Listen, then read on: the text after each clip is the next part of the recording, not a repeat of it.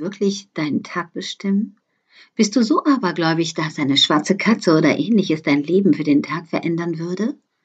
Oder ist es auch möglich, dass der Aberglaube bei dir etwas Positives bewirkt? Angela Mecking, die Frau, die sich dafür berufen fühlt, andere Menschen wieder in ihre Kraft zu bringen, hat uns dazu einen Beitrag geschenkt.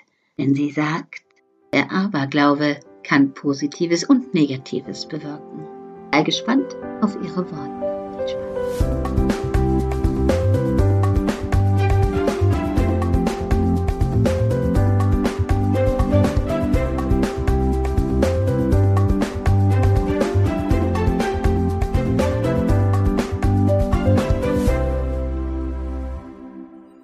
Hallo, ich bin's, Angela. Stell dir mal vor, du fährst mit dem Auto durch irgendeine Straße und es kommt eine schwarze Katze vor dir über die Straße gelaufen.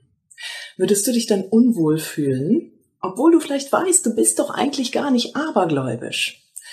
Und nicht nur solche Glückssymbole irritieren uns manchmal, sondern manchmal erschaffen wir uns ja auch selber so ein schlechtes Omen. So ging es mir zum Beispiel, so habe ich rumgescherzt neulich mit Leuten, mit denen ich letztes Jahr Silvester gefeiert habe, mit zwei befreundeten Familien in einer Skihütte. Und während dieser Zeit in der Skihütte, letztes Silvester, ist ein Virus grassiert.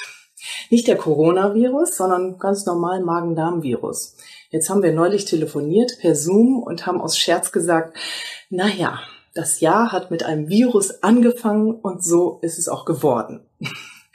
Es gibt ja auch schon Scherze, die dann sagen, okay, 13 ist die Unglückszahl, 666, Zahl des Teufels, noch viel schlimmer.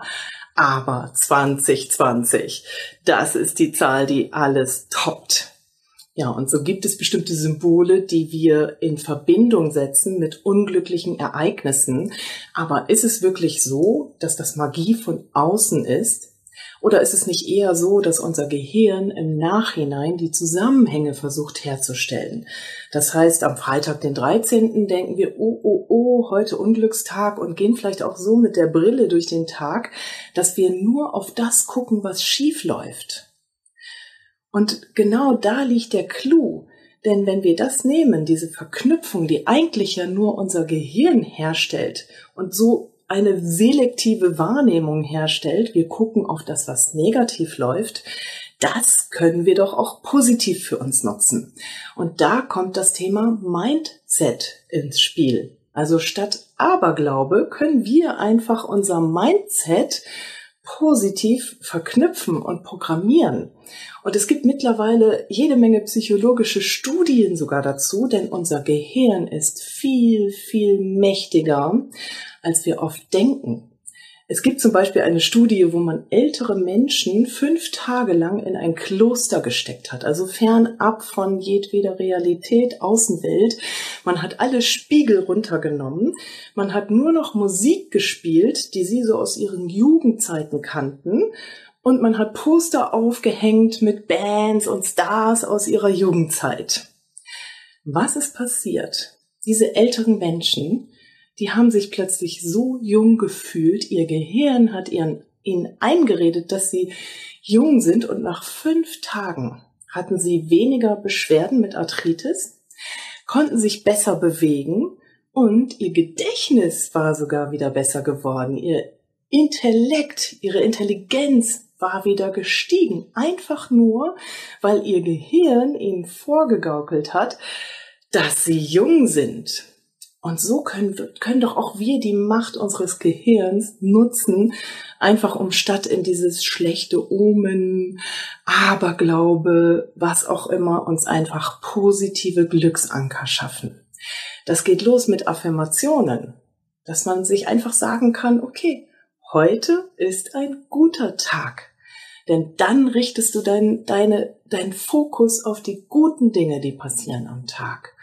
Du kannst mit einem bestimmten Musikstück schöne Bilder verknüpfen, schöne Anker verknüpfen oder schöne Erinnerungen hervorrufen, die dich vielleicht durch ein, die durch ein bestimmtes Lied oder so aktiviert werden können. Das heißt, wenn du von vornherein am Morgen dich schon in ein positives Mindset versetzt, dann wirst du den ganz anderen, den Tag auch ganz anders erleben. Wir sind nicht abhängig von irgendeiner äußeren Magie. Wir können immer wieder selber entscheiden, was sind meine persönlichen Glücksanker. Finde deine Glücksanker für dich. Und vielleicht, wenn das nächste Mal eine schwarze Katze vor dir über die Straße läuft, dann denkst du vielleicht, hey, heute ist ja ein richtiger Glückstag für mich. In diesem Sinne wünsche ich dir wirklich, dass du mit viel positiven Ankern durch diese nächste Zeit gehen kannst. Und wenn du Unterstützung dabei haben möchtest, dann komm in meinen nächsten Kurs und wir trainieren das Mindset auf positive Anker auf Zuversicht und Optimismus. Alles Liebe und danke fürs Zuschauen. Tschüss.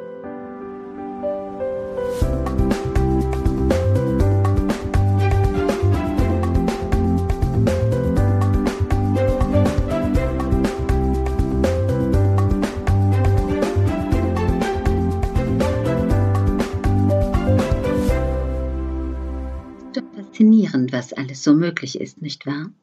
Viele Dinge wirken auf uns Menschen ein. Doch die meiste Kraft haben wir selber, um auf uns einzuwirken. Deswegen hoffe ich, dass du die Kraft findest, die du brauchst, um glücklich zu sein. Ein Glück kann man leider nicht kaufen. Bleibe bei mir hier im Seelsorge-Podcast und fühle dich mit mir wohl. Ich freue mich, wenn du diesen Kanal abonnierst und wieder meiner Stimme lauschst. Bis bald, deine Claudia Kohn. Schön, dass du da bist.